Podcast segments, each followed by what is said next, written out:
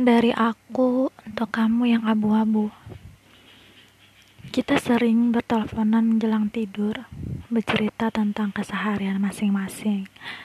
Aku mendengarkan dengan baik semua cerita kamu, sampai aku tidak bisa bercerita tentang hariku. Tapi bagiku gak masalah, karena bisa mendengar suara kamu sudah lebih dari cukup untukku. Kamu tahu, aku sudah berusaha keras untuk membatasi hati denganmu, memberikan tembok yang kokoh, tapi ketika mendengar suaramu, aku luluh. Aku lupa tembok yang aku bangun susah payah. Dan ketika aku tidak mendengar suara kamu beberapa hari, rasanya aku marah, aku bete.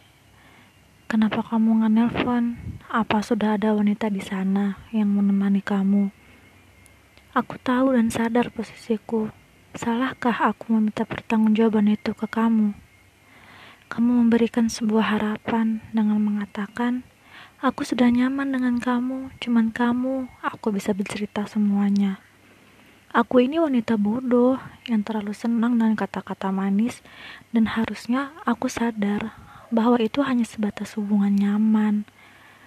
Andai kamu bilang kita ini sahabat atau hanya teman, paling tidak pahitnya kamu bilang, "Aku cuma nganggap kamu teman, gak lebih." aku akan membangun lebih keras tembok di hatiku. Please jangan gini, aku gak mau. Aku gak suka dengan hubungan nyaman.